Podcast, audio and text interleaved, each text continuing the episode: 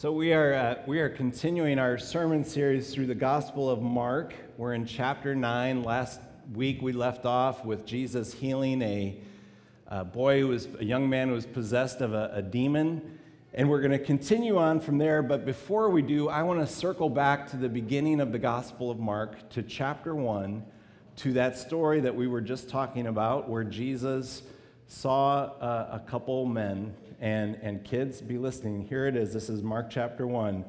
After John was put in prison, Jesus went into Galilee proclaiming the good news of God. The time has come, he said. The kingdom of God is near. Repent and believe the good news.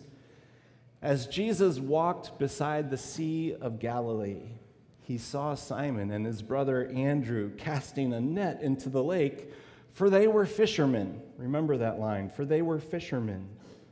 Come, follow me, Jesus said. Come, follow me, Jesus said, and I will make you fishers of men. Kids, what was the word? Fishermen. follow. Thank you, Deacon. Follow. Come, follow me, and I will make you fishers of men. At once they left their nets and they followed him.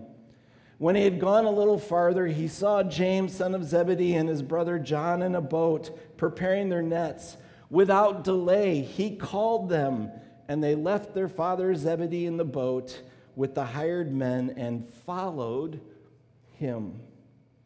So, about Andrew and Simon and James and John, Mark writes they were fishermen. Now, here's what that implies in the context of first century Judaism it implies that somewhere along the line, these men didn't make the cut. Somewhere along the line, these men didn't make the cut. Otherwise, instead of being fishermen, they already would have been disciples of some rabbi. See, this is how it worked in, in Judaism. At the age of six, anyone six years old? Yes. Bam, Hadley. At the age that Hadley is right now, Hadley, stand up so everyone can see what a six year old looks like. There we go. At the age of six, they entered into school and they began learning, and their subject was the, the books of Moses Genesis, Exodus, Leviticus, Numbers, and Deuteronomy. And for the next four years, they studied those five books of the Bible until they were 10 years old. Who's 10? Anyone? Let's stand up. Let's see a 10 year old. Bam. All right, there's a 10 year old. So from Hadley to I don't know your name, him, they're studying the, the five books of the Bible. When they get to 10 years old, the goal was for them to have them memorized. Think about that for a second. The next time you complain, Pastor Scott, I can't memorize a verse. From 6 to 10, memorized. Now, that weeded some kids out. And so at 10 years old, there was a, a, a cut. And, and only the students who were the best of the best were invited to continue their education. If they didn't make the cut, they went into like some apprenticeship, they went into a family business. They started young uh, back then. But for those who were the best of the best who made the cut, then they would continue their education. And now they're studying Genesis all the way to Malachi, what we recognize as the Old Testament, and you guessed it, they're memorizing it. The Old Testament. This is insane. But this is what they did. And at 14, any 14 year old here, stand up, stand up. There's Emily. Now at 14, good job, Emily, there was another cut. Those people who hadn't managed to memorize it, who hadn't shown giftedness as a, a student, giftedness with the, the Word of God, they were weeded out, and that was most of the students. Only the greatest, the very greatest, the best of the best were invited to continue their education, and this is how it worked.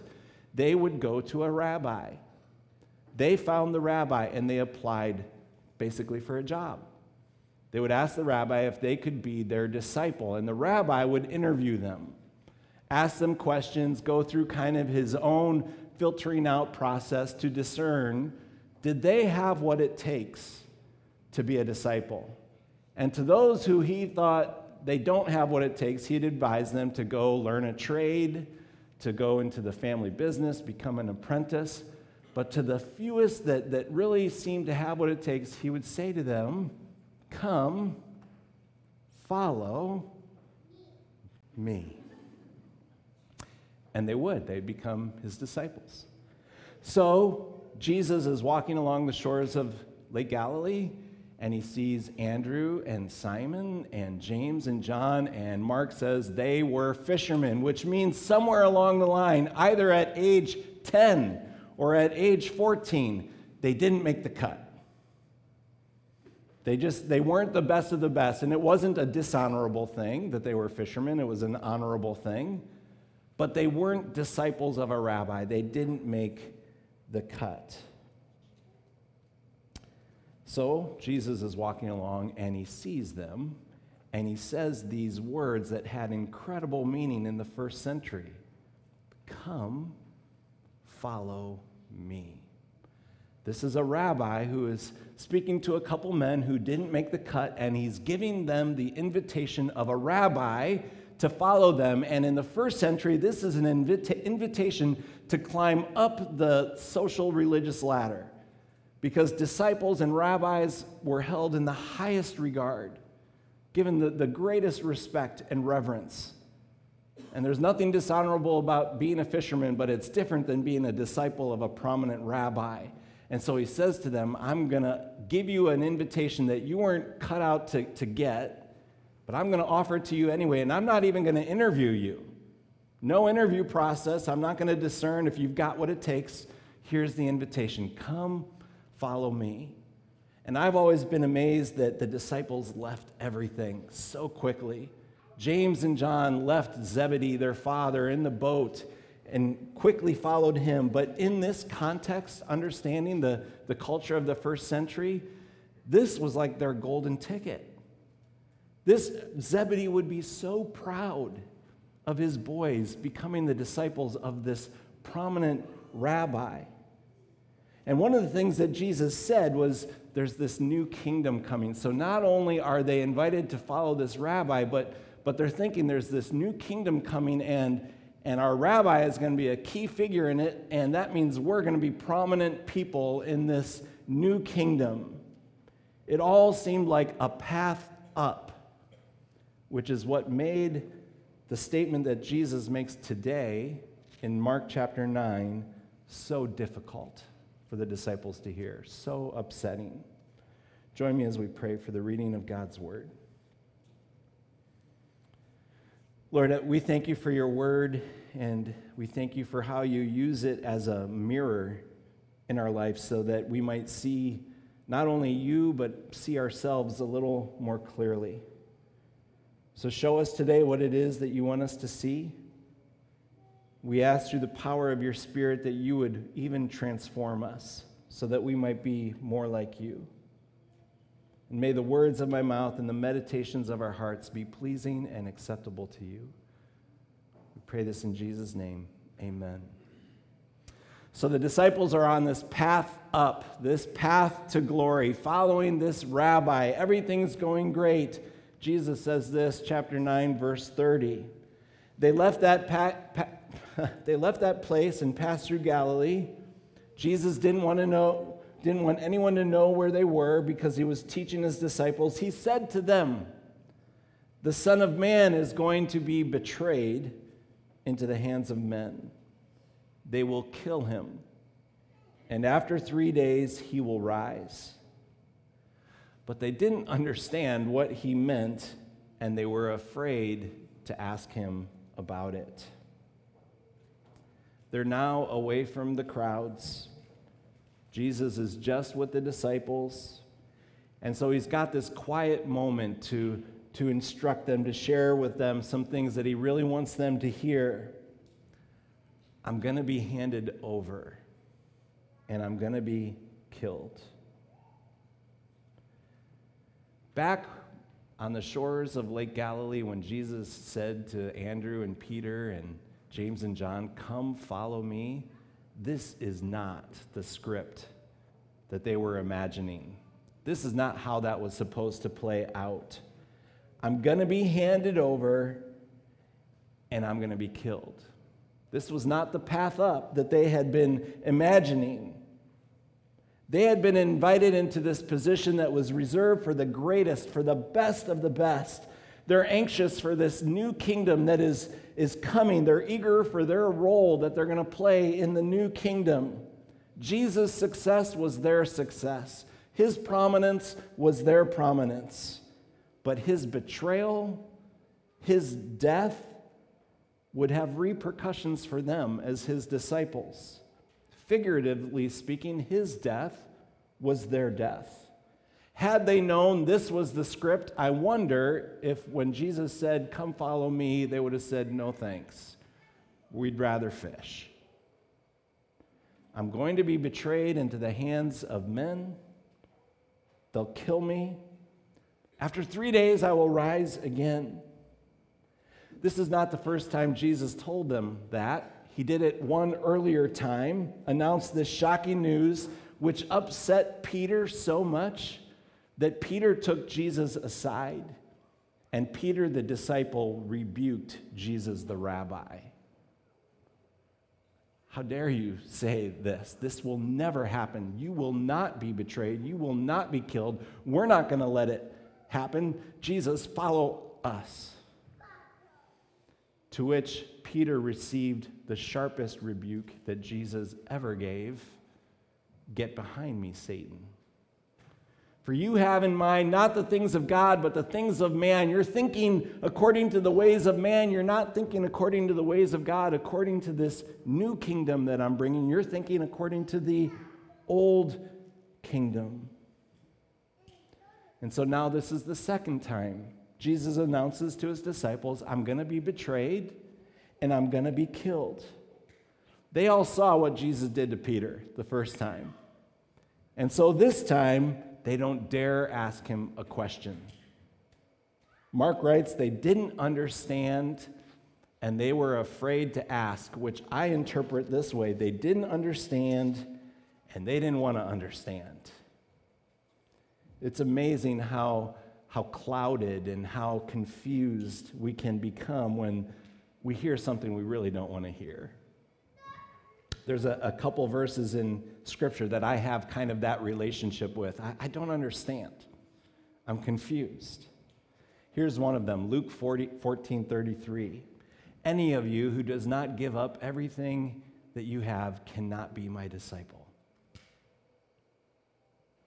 If you're not willing to give up everything that you have, you cannot be my disciple. It's pretty straightforward, but I, I don't understand. It's so confusing. Do I actually have to give up everything that I have, or is this just theoretical? I have to be willing to give up everything I have. And I know that Jesus really isn't going to ask me to give it up. Is it really everything that I need to give up, or just some things? Surely I can be a disciple of Jesus without being without giving up everything. I'm so confused. Or how about this one? You've heard that it was said, love your neighbor and hate your enemy. But I tell you, love your enemy and pray for those who persecute you, that you may be children of your Father in heaven. Love your enemy. It's so confusing. I don't get it. I don't understand. Surely enemies don't doesn't really mean enemies.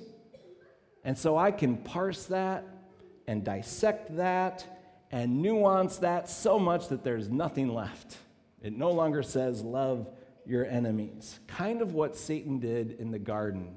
Did God really say, You must not touch or eat of that tree or you'll die? You will not die. Let's parse this, let's dissect it. It doesn't really mean, he didn't really mean what it, he clearly said. How about this verse, Luke 9:23? If anyone would come after me, they must deny themselves, take up their cross, and follow me. Or Romans 12:1 has always thrown me for a loop. I urge you, in view of God's mercy, to present your bodies as living sacrifices. A living sacrifice? Deny myself, take up my cross? It's also confusing. I don't get it.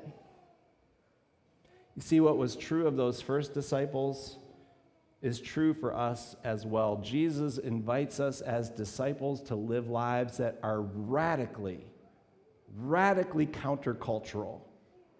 He invites us to, to swim against the tide. He knows that this world and the values and the desires of this world are passing away, and so he invites us to that which is eternal. He invites us to live into this new kingdom but who in their right mind is going to give up what they have? Who in their right mind is going to love an enemy or pray for someone who's persecuting them or pick up a cross or become a living sacrifice? Who's going to do that? So here's the answer to that question Christians. That's who's going to do that. We're called to do that. Disciples of Christ followers of Christ. That's what we're called to. But what we like to, to think we can do is claim the name of Christ and then claim ignorance at the same time. I don't get it. Ignorance is bliss. Just kind of live in both worlds. These things I, I don't understand, I don't want to understand, but I, I like having Christ in my life. Kind of like the dogs. Happy to go for a walk, so happy to go for a walk as long as I'm leading. But to go for a walk where I'm actually following and you're, you're taking me where you want to go, I don't know about that. So they came to Capernaum. Verse 33.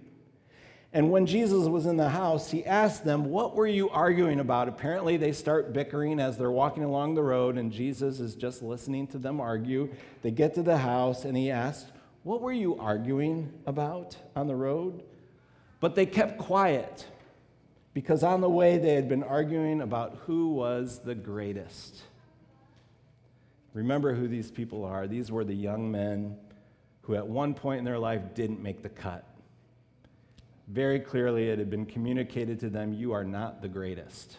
These other people, they're the greatest. You are not. But now they're in this new position, this new role, and now they're arguing with one another which of them is the greatest. It seems to us so juvenile. Seems like we're on the school playground again, arguing about whose dad can beat up whose dad. But in the culture of the day, in first century Judaism, in this hierarchical culture, they did this. They debated who was the greatest, who's the greatest rabbi, who's the greatest disciple. It's actually a fairly common debate that they would have. And so the fact that they're debating this shows how embedded they are in their culture, how shaped and formed they are by their culture. They're walking in line with their culture, but they're still not yet following Jesus. Walking with Jesus is different than following Jesus. Walking with Jesus is I'm going to add a little Jesus to my life that I am in control of, and my life is going this direction. And Jesus, you're happy to to kind of follow along. I'll, I'll take a little bit of you, but I'm not going to follow. I, have, I reserve the right to kind of parse that and leave some things behind. Jesus never said to his disciples, and he never says to us, Walk with me. He says, Follow me. So the disciples are embarrassed. They're even ashamed. What are you arguing about? They're beginning to understand that the ways of this rabbi are different. This kingdom that he keeps talking about, it's different than the kingdom that we're familiar with. And so Jesus doesn't shame them, doesn't condemn them, but he does take the opportunity to instruct them. Verse 35, sitting down, they sit down together. Jesus called the 12 and he said, If anyone wants to be first, must be very last and the servant of all. He took a little child and had him stand among them, taking him in his arms. He said to them, Whoever welcomes one of these little children in my name welcomes me. And whoever welcomes me doesn't just welcome me, but the one who sent me. I want you to notice what Jesus did not say. He did not say that they were wrong for desiring to be great. He didn't condemn them for aspiring to, to greatness, to significance. But what he did do was reframe that. You want to be great? Good. Now, here's what greatness looks like. Here's what greatness means. You see, the problem with the disciples is not that they, they wanted to be great, but it's, they wanted to be known as great. It wasn't so much the substance of greatness, it was more like we want the recognition of greatness. And also, they just didn't want to be great, but they wanted to be greater than one another. Like, which one of us is greater? Which one of us is the, the better Christian? This competitive, I'm a better Christian than you, I'm a better disciple of Christ than you, is born out of an earthly ambition, an earthly desire, and it doesn't bring glory to God. There's nothing wrong with greatness. We could even say that you and I were born to be great. We were born to be great. Now, here, here's what greatness means to be great you should not aspire to be first, but be last. To be great, you should become a servant of all. To be great, you should show love and deference to the least of these. And in that culture of the day, it was a child. A child was, was a nobody, socially invisible. Today, we elevate our children. We have children's sermons. We, we uh, children's are at the top of the ladder for us today. In that culture, no.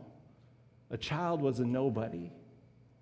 To be great, you should show love and deference to the least of these, to those on the bottom of the cultural ladder, to those who haven't make, made the world's cut. Jesus takes the child, tells him, This is, this is who you need to, to love and serve. So, if you want to understand greatness in the kingdom of God, don't look for who's in the spotlight. Today, Jesus might say, go down to the nursery and find out who's down there right now, who's sacrificing their time, serving some, some young children with no desire for recognition. That's where you're going to find greatness. If you want to find greatness, go to the food pantry. Find out who's feeding the hungry. You want to find greatness, go to the prison. See who's visiting the, the prisoner. Go to the shelter and see who is housing, providing safe haven for the homeless.